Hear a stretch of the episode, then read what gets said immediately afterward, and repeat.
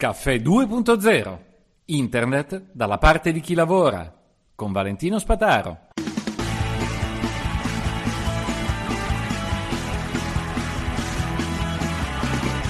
Buongiorno a tutti. Allora, la notiziona di oggi, che è un pelino tanto enfatizzata, è quella di un testo legislativo approvato in Brasile eh, con tutti concordi, ma scritto dall'intelligenza artificiale. Allora, questa è la classica notizia così come viene data dai giornali. In realtà è tutto molto meno da enfatizzare da come viene proposto. Che cosa è successo esattamente? Allora, in un paesino in Brasile, non so se è piccolo o grande, comunque è una, un comune, intendiamoci, eh, vengono rubati i contatori dell'acqua. La conseguenza attuale è che il proprietario eh, si trova a pagare per la sostituzione del contatore dell'acqua. Ci sono chiaramente questioni di proprietà del contatore, eh, a chi viene affidato in, in custodia e sostanzialmente la proposta di legge voleva arrivare a determinare che i proprietari di casa eh, che avevano, che ospitavano, che detenevano a qualsiasi titolo questi contatori dell'acqua non dovevano pagare la sostituzione in caso di furto.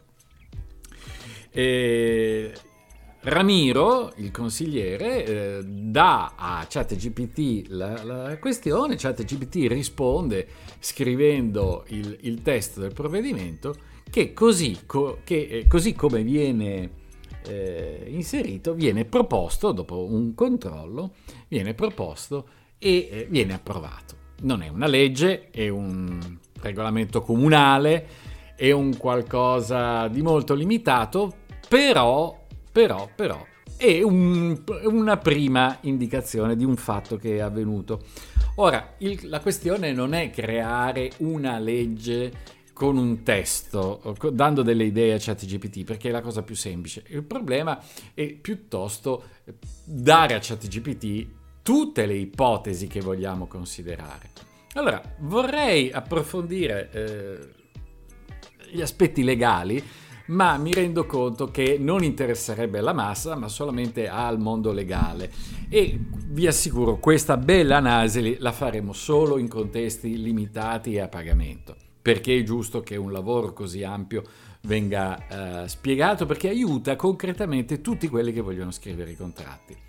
Ma quello che vi voglio dare qua di oggi, di eccezionale, è sono le 49 parole che questo signore, questo consigliere ha utilizzato perché danno tutti la notizia. E allora io ho detto, sì, vabbè, ma se questo insiste e dice ha usato 49 parole, vuol dire che il prompt se l'è segnato. E qualcuno l'avrà pubblicato e alla fine l'ho trovato questo prompt. E, ed è molto molto interessante. Questo prompt cosa dice? Crea una legge municipale per la città di Porto Alegre città, scusatemi, eh, a partire dalla legislatura e non per l'esecutivo, non so bene cosa significa, che proibisca al, munici- al Dipartimento Municipale dell'Acqua e delle, mm, non so cosa sono i sewage, dal caricare il proprietario per il pagamento di un nuovo contatore d'acqua quando viene rubato. Ok? Quindi è una bella argomentazione. Questo è l'aspetto importante, ragazzi. Si costruisce così un prompt. Attenzione che, secondo il mio punto di vista, nel momento in cui si fa una legge o si fa un contratto, un prompt del genere è ridicolo perché è eh, solamente l'inizio di un lungo percorso da fare insieme ad altre persone insieme a ChatGPT. Ma ripeto, lo spiegheremo a parte. Però que- non è ridicolo questo prompt, è fatto veramente bene, ma non è sufficiente. Chiaro? Questo è il principio generale. E allora? E allora io ho preso il prompt e lo do, l'ho dato in pasta chat GPT per vedere che cosa mi ha generato. E devo dire che la cosa è stata veramente sfiziosa perché al primo tentativo ChatGPT è andato in palla.